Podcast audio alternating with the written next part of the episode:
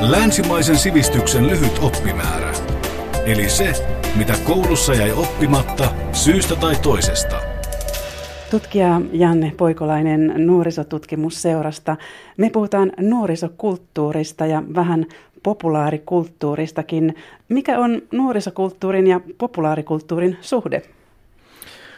No niiden suhdehan on aika läheinen ja tiivis, että jos me ajatellaan nuorisokulttuuria tänä päivänä tai aiempina vuosikymmeninä, niin aika vahvastihan se on sisältönsä ammentanut sieltä populaarikulttuurin puolelta. Mutta toisaalta voidaan ajatella myös niin, että, että nuoriso ja nuorisokulttuuri itsessään määrittää myös sitä, mitä me populaarikulttuurina miellämme. Et usein se, että nuoret pitävät jostain asiasta tai kulttuurisesta ilmiöstä, niin, niin, niin saa meidät automaattisesti olettamaan, että, että tässä puhutaan nyt populaarikulttuurista nimenomaan. Mutta vaikka näissä on paljon, paljon samaa, niin, niin tietenkään populaarikulttuuria ja nuorisokulttuuria ei, ei niin kuin suoraan voi samaistaa. Että on paljon populaarikulttuurin ilmiöitä, ää, jotka eivät nuorisoa välttämättä hirveästi kosketa tai liikuta.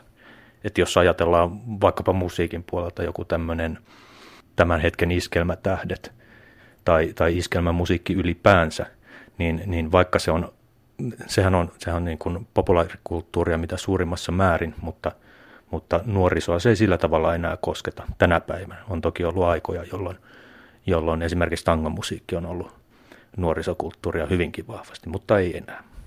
No jos sitten puhutaan nuorisokulttuurista, sen synnystä, millaisessa tilanteessa nuorisokulttuuri siis syntyi? No useinhan ajatellaan, että nuorisokulttuuri tai kaupallinen nuorisokulttuuri syntyi sotien jälkeisessä Yhdysvalloissa. Minä, kuten monet muut nuorisohistoriaa tarkastelleet tutkijat, olemme, olemme tästä hieman eri mieltä. Mä itse puhuisin enemmänkin tai, tai lähtisin katsomaan tätä sotien jälkeistä käännettä ennen kaikkea siitä näkökulmasta, että kaupallinen nuorisokulttuuri teki silloin läpimurtonsa. Siitä tuli tämmöinen maa, maailmanlaajuinen ää, entistä useampia nuoria ja, ja niin kuin nuorison sosiaalisia kerrostumia koskettava ilmiö.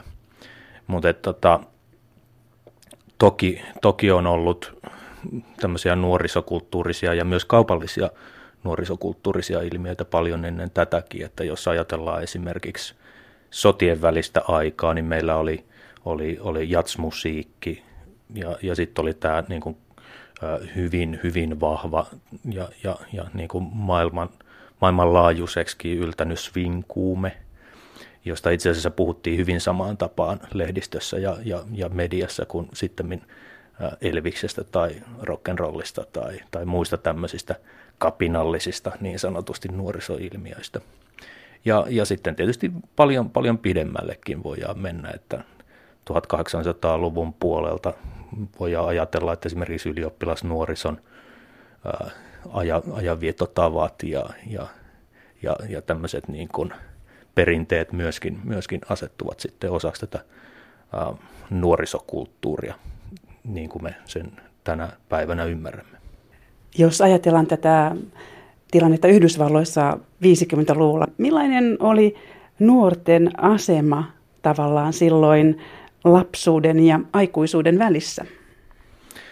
No siinä vaiheessa oltiin varmaan tultu aika pitkälti semmoiseen tilanteeseen, että nuoruus nimenomaan tämmöisenä elämänvaiheena oli vakiinnattuna paikkaansa. Ja, ja kun äsken mainitsin noista pidemmistä historiallisista juurista, niin tämäkin on tietenkin semmoinen pitkä prosessi, joka alkaa viimeistään nyt sieltä 1800-luvulta varmaan. Eli, eli tota, kysehän paljolti siitä, että lapsuudesta ei siirrytä enää suoraan aikuisuuteen. Olennaista tässä on se, että, että tämä niin lasten ja, ja nuorten työnteko alkaa muuttumaan vähäisemmäksi, sitä aletaan rajoittaa myös lainsäädännöllisesti ja samaan aikaan tämä koulunkäynti, se sekä yleistyy että pitenee. Ja, ja tämä on niin kuin se olennainen ää, prosessi, joka, joka alkaa tuottaa sitten tätä ää, elämänvaihetta, jota, jota ruvetaan nuoruudeksi kutsumaan. Eli nimenomaan sitä elämänvaihetta, joka sijoittuu siihen lapsuuden ja aikuisuuden väliin. Oliko tavallaan niin, että nuoruutta nimenomaan haluttiin pidentää, että nuoriso alkoi puolustaa oikeuttaan olla nuori?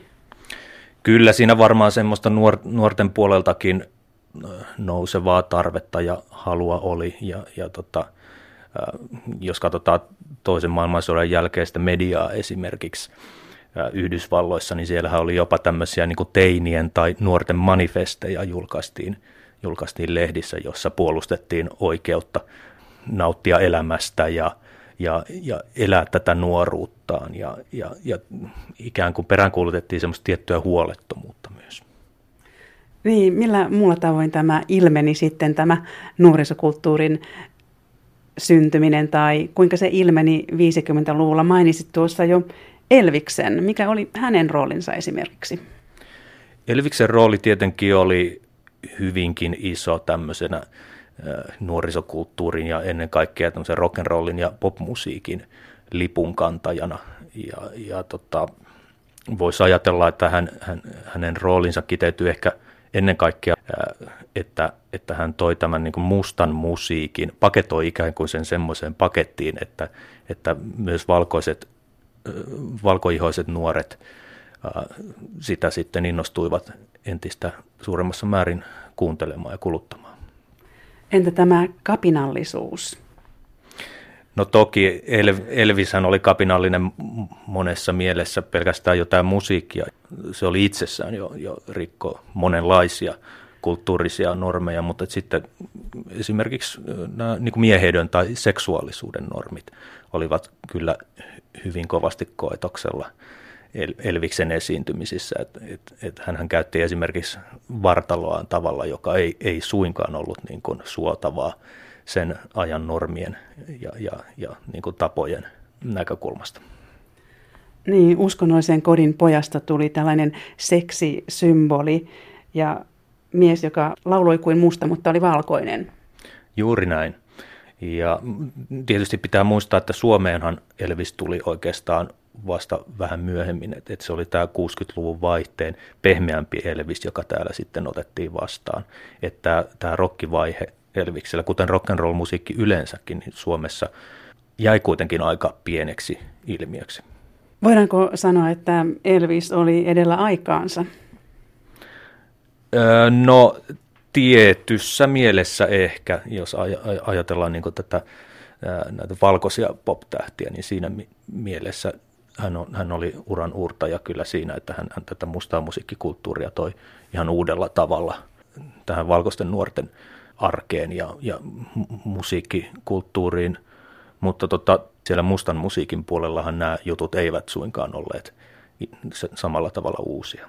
El- Elvishän tosiaan tässä niin kuin lipunkantajan roolissa varmasti otti vastaan myös nämä, nämä kovimmat iskut, tämän kovimman kritiikin sieltä ulkopuolelta, että hän avasi siinä mielessä latua, jota sitten oli näiden muiden, muiden pop- ja rock-tähtien huomattavasti helpompi hiihtää tai kulkea.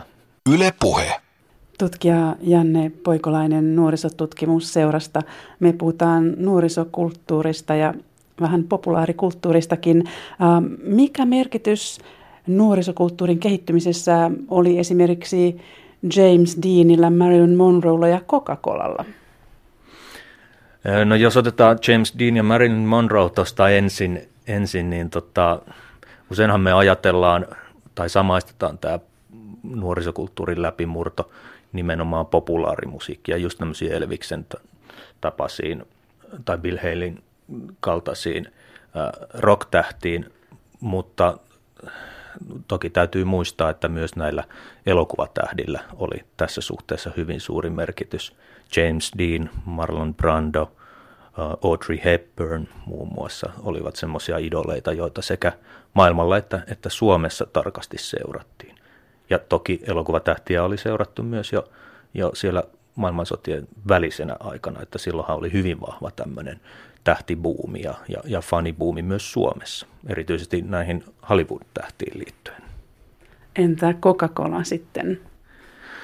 No Coca-Cola varmasti oli tämmöinen äh, ikään kuin modernin länsimaisen nuoruuden symboli, ja, ja sellaisena sitä varmasti Suomessakin nautiskeltiin. Et, et, et sillä, sillä on ollut, ollut kyllä hyvin vahva tämmöinen symbolinen arvo tämmöisenä jonkinlaisen uuden huolettoman, äh, ehkä urbaaninkin nuoruuden tämmöisenä merkkinä. No jos mennään sitten 60-luvulle ja hippiliikkeeseen, kertoisitko vähän siitä? Joo, no hippiliike voi jopa ajatella, että se tietyllä tapaa oli vastareaktio myös tähän niin kuin nuorisokulttuuriseen liikehdintään, tai ainakin siihen perustaan, josta se nousi. Eli tämmöiseen niin vaurastuvaan, keskiluokkaistuvaan ää, yhteiskuntaan. Et, et, et hippien ajatushan oli ikään kuin astua tämän tyyppisen yhteiskunnan ja kulutuskeskeisen yhteiskunnan ulkopuolelle. Ja niin kuin tästä vastalauseesta sitten alkoi alko muodostua semmoinen omanlaisensa alakulttuurinen yhteisö Yhdysvalloissa siinä 60-luvun puolivälissä. Mutta että tietenkin tämäkin, tämäkin tietynlainen semmoinen trakikoominen piirre tässä hippikulttuurissa on se, että se, myös se joutui hyvin pian tämän ää, kritisoimansa kulutuskeskeisen yhteiskunnan, voisiko sanoa uhriksi, että, että sehän myös kaupallistui hyvin nopeasti. Että hyvin pian siihen alettiin ää, liittää tämmöisiä muoti-ilmiöitä, tämmöiset muotitalot, sisustusliikkeet, levyyhtiöt, va, vaikka mitkä, mitkä mainosyhtiöt alkoivat tavallaan niin kuin hyödyntää sitä hippikulttuurin kuvastoa hyvinkin kaupallisella tavalla. 60-luvun alussa suosioon nousi myös yksi pop-taiteen edelläkävijöistä, Andy Warhol. Mikä oli hänen merkityksensä? No, mä itse näen Andy Warholin merkityksen erityisesti tämmöisenä korkeakulttuurin ja populaarikulttuurin välisen ää, rajan murtajana tai kyseenalaistajana. Et, et hänen, hänen taiteessaan tavallaan yhdistytään tämmöinen niin kuin, ää, kuvataide, jo, jo, jota me perinteisesti ajatellaan tämmöisen niin kuin korkeakulttuurin piiriin kuuluvana ilmiönä, ja, ja sitten hyvin tämmöinen populaarikuvasto sieltä populaarikulttuurista ja myös popkulttuurista ammentava kuvasto. Ja mä itse näen tämän Andy Warholin ja, ja tämän pop-taiteen osana tämmöisenä laaje, laajempaa toisen maailmansodan jälkeistä ää, trendiä tai, tai aatemaailmaa, jossa tietoisesti haluttiin koetella tätä korkean ja, ja matalan tai korkean ja populaarin välistä rajaa. Ja, ja, ja samantyyppistä, samantyyppistä rajankäyntiä hän tapahtuu esimerkiksi elokuvan puolella tai, tai vaikkapa populaarimusiikissa.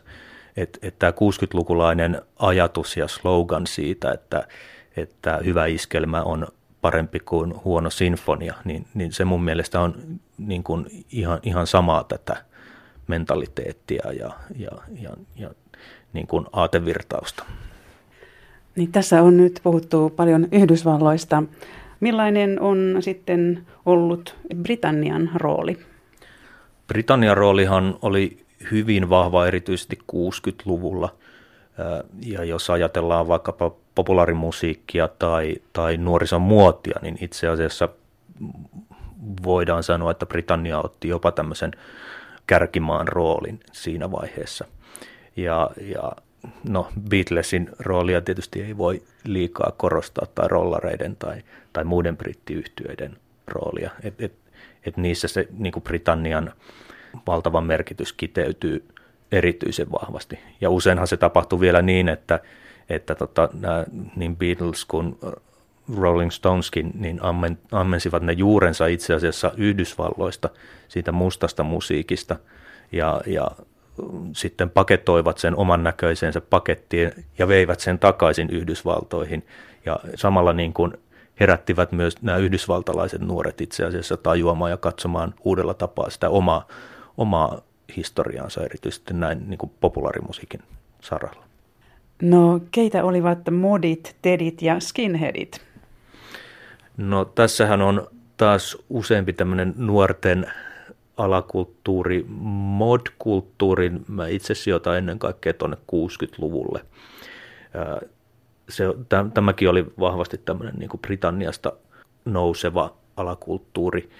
Ja, ja tota, oikeastaan siinä oli semmoinen, ei voida puhua modeista, jos ei puhuta rockerseista samaan aikaan. Eli, eli oli tämmöinen vastapuolit, oli modit, jotka oli tämmöisiä, niin kuin he itsekin sanovat, modernistisemman ää, niin kuin maailmankuvan omaavia nuoria, ää, jotka olivat vahvasti sitten, seurasivat näitä pop, popmusiikin uusia, uusia tuulia ja omaksuivat myös tämmöiset niin kuin, miten sen sanoisi, vähemmän perinteisessä mielessä maskuliiniset mieheyden normit, kun taas sitten rokkarit olivat, se oli enemmän tämmöistä niin kuin konservatiivisesta arvomaailmasta nousevaa ja, ja perinteistä mieheyttä vaalivaa nuorisojoukkoa. Ja, ja näähän itse asiassa siirtyvät nämä, nämä kaksi alakulttuuria myös Suomeen 60-luvulla. Ja oikeastaan ne olivatkin ne, ne ensimmäiset tämmöiset laajamittaiset, tyyliperustaiset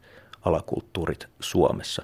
Täällä, täällä tosin puhuttiin modien sijaan usein poppareista ja, ja, ja rockersin sijaan sitten rasviksista, mutta hyvin, hyvin pitkälti samat, samat uh, tyylipiirteet näillä alakulttuureilla oli. Tietenkin pieniä poikkeuksia esiintyi, että suomalaiset rasvikset kuuntelivat itse asiassa monesti kotimaista tangoa enemmän kuin, kuin sitten tota, tätä vanhempaa esimerkiksi rock'n'roll-musiikkia. Entä teditit? No tässä mennään sitten ehkä enemmän sinne 70-80-luvun luvun vaihteeseen erityisesti Suomessa. Tedeissähän on kiinnostava piirre se, että tässä vaiheessa tämä ikään kuin nuorisokulttuuri oli elänyt jo siihen vaiheeseen, että, että se alkoi kierrättää näitä omia sisältöjään ja tyylipiirteitä. Tedithän on osa sitä 70-80-luvun vaihteessa noussutta tämmöistä niin fiftari, siis 50-lukubuumia, jossa, jossa tota nostettiin monenlaisia tyyli, tyyliin ja musiikkiin liittyviä piirteitä ikään kuin uudestaan tämmöisessä retrohengessä osaksi nuorisokulttuuria. Tämä niin kuin 70-80-luvun vaihde, se näyttäytyy semmoisena niin perinteisten alakulttuurien kulta-aikana. Et, et silloin meillä oli eh, ehkä kaikkein laajimmillaan tämä alakulttuurinen kirjo, ja, ja silloin nämä myös alakulttuurien rajat oli melko selvät, toisin kuin sitten myöhemmin. Ja 1970-luvulla tulivat punkkarit. Kertoisitko vähän tästä liikkeestä? No punk, punkhan oli itse asiassa vähän samaan tapaa kuin, kuin tota, tämä hippiliikekin tämmöinen vahvasti vastakulttuurinen, ei pelkästään alakulttuurinen, vaan myös vastakulttuurinen ää, nuorisoilmiö tai yhteisö, ja, joka, joka hyvin, hyvin niin kuin tämmöisellä kapinallisella tavalla pyrki horjuttamaan näitä, näitä keskiluokkaisia ja, ja, ja perinteisiä arvoja, joille yhteiskunta ainakin heidän näkökulmastaan perustui. Ja kuten sen 60-luvun popmusiikin kohdalla, niin, niin myös tämän punk-aatteen ja punk-musiikin kohdalla Britannian rooli oli, oli tietenkin hyvin vahva. Ja punk vaikutti muun muassa pukeutumiseen aika paljon, eikö totta? Kyllä joo, ja, ja todella radikaalilla tavalla äh, vaikuttikin. Et, et punkissa ehkä enemmän kuin missään muussa alakulttuurissa, niin, niin tämä pukeutumisen ja tyylittelyn kautta tapahtuva kapina ja, ja normien koettelu konkretisoitui. Että oli, jos jonkunlaista symbolia, hurjan näköisiä kampauksia, hakaneuloja, milloin niitä oli vaatteessa, milloin niitä oli poskessa. Ja voi, voi hyvin kuvitella ja arvailla ja, ja myös lehdistä lukea, että kuin, kuin shokeraava vaikutuksen tämä, tämän tyyppinen tyyli sitten aikanaan esimerkiksi Suomessa aiheutti. Niin, 90-luvulla näkyikö postmodernismi nuorisokulttuurissa? Mä itse ajattelisin tämän postmodernin ajan näkyvän nuorisokulttuurissa erityisesti tämmöisen fragmentoituneisuutena tai, tai pirstaloitumisena. Et, et 90-luvun, 2000-luvun myötä mm, tämän alakulttuurinen kenttä on ollut entistä niin kuin pirstaleisempi. Alakulttuurien väliset rajat on muuttunut yhä huokosemmaksi ja, ja näyttää myös siltä, että nuoret liikkuvat eri alakulttuurien ja, ja ylipäänsäkin tämmöisten nuorisokulttuurien, äh, nuorisokulttuuristen ryhmien välillä entistä äh, sujuvammin. Entä mikä on Madonnan rooli? Mikä oli hänen vaikutuksensa? Kuinka hän esimerkiksi on vaikuttanut naisten olemiseen? No Madonnahan oli kyllä vahva tämmöinen tyy, tyyli-ikoni. Hänen pukeutumistaan ja tyyliä kyllä, kyllä seurattiin ja jäljiteltiin Suomessakin paljon. Mun mielestä ehkä kuitenkin sitten Madonnassa kaikkein kiinnostavinta on se tapa, jolla hän, hän toi ilmi omaa seksuaalisuuttaan nimenomaan naisena. Et, et tota, hänhän oli vahvasti seksuaalinen, erottinen, olematta kuitenkaan helppo. Et, et siinä mielessä hän, hän tota, rikkoi tämän perinteisen niin sanotun Madonna, huora Madonna dikotomian, että hän, hän ei niin kuin suostunut asettumaan kumpaankaan niistä, vaan kapinalliseen tapaan johonkin siihen välimaastoon. Entä sellaiset kulttihahmot kuin esimerkiksi Jimi Hendrix, Janis Joplin ja The Doors yhtyeen Jim Morrison, tuoreempi tapaus Amy Winehouse, jotka ovat kuolleet nuorina rankkaan elämään? Joo, tämähän on semmoista niin kuin populaaria nuorisokulttuurin äh, ikään kuin peruskuvastoa, tämä 27 vuoden iässä kuoleminen ja, ja tämmöinen kovaa eläminen ja nuorena kuoleminen.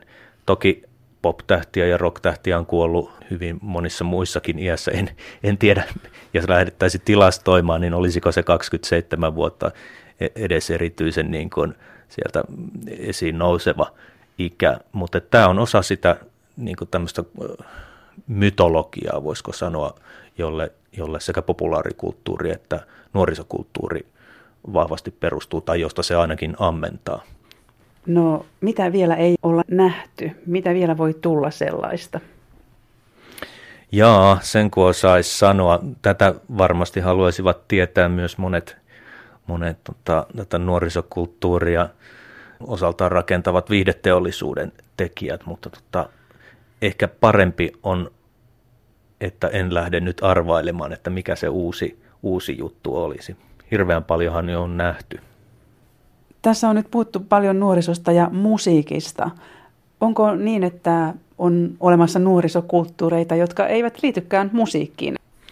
Joo, vaikka se toki, toki näin on ja, ja et, et vaikka se populaarimusiikki on usein se tietyllä tapaa niin kuin va, vahvin tätä nuorisokulttuuria määrittävä symboli, niin voidaan ajatella, että esimerkiksi tämän päivän nuorisokulttuurista iso osa sijoittuu nettiin ja, ja, ja siellä on paljon ilmiöitä, joissa ehkä populaarimusiikki on mukana, mutta joita, joissa se ei ole niin kuin se keskeisin juttu.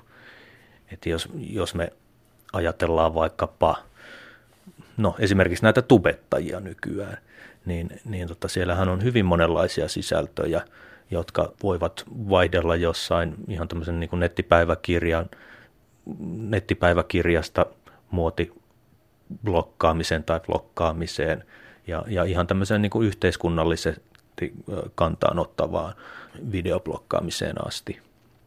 Ja, ja useinhan nämä on nämä, nämä suurimmat tai suosituimmat tubettajat tällä hetkellä. He ovat itse asiassa nousseet samanlaiseen asemaan, samanlaiseen idoli- ja tähden asemaan kuin ää, pop, pop-tähdet ehkä aiempina vuosikymmeninä tai elokuvatähdet vielä sitäkin aiemmin. Mutta tämähän, tämähän on semmoinen niin nuorisokulttuurin muoto tai kenttä, jota, jota me aikuisina ei, ei välttämättä edes hahmoteta tai havaita. Korkeintaan sitten niin kuin omien lastemme kautta. Yle puhe. Tutkija Janne Poikolainen nuorisotutkimusseurasta. Me puhutaan nuorisokulttuurista ja vähän populaarikulttuuristakin. Olet itse tutkinut muun muassa fanikulttuureita. Kertoisitko vähän niiden synnystä? Joo, äh, populaarimusiikin fanikulttuurin läpimurto tapahtui Suomessa, kuten, kuten muuallakin länsimaissa, hyvin, hyvin pitkälti samaan aikaan, kun tämä kaupallinen nuorisokulttuuri alkoi leviämään, eli siinä 50-60-luvun vaihteessa – täällä tultiin ehkä pikkasen jälkijunassa, että et se rock and roll kulttuuri tai rock and roll buumi ei täällä ottanut niin vahvasti tulta purjeisiinsa, mutta sitten nämä 60-luvun taitteen pop-tähdet, kuten Paul Anka esimerkiksi ja, ja, ja sitten Elvis tällä pehmeämmällä, romanttisemmalla tuotannollaan, niin olivat semmoisia keskeisiä hahmoja, jotka, jotka tätä läpimurtoa täällä Suomessa olivat pohjustamassa. Mikä merkitys oli sillä, että alettiin järjestää suuria stadionkonsertteja?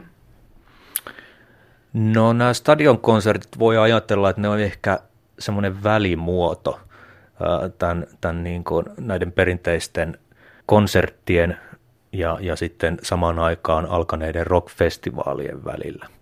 Et jos me ajatellaan, Suomessahan ensimmäinen stadion-konsertti, jos sen aivan väärin muista, järjestettiin vuonna 70, kun Rolling Stones oli täällä. Ja samaan aikaan järjestettiin sitten ensimmäistä kertaa tämä Ruisrock, joka, joka sitten oli tämmöinen ensimmäinen varsinainen rockfestari Suomessa.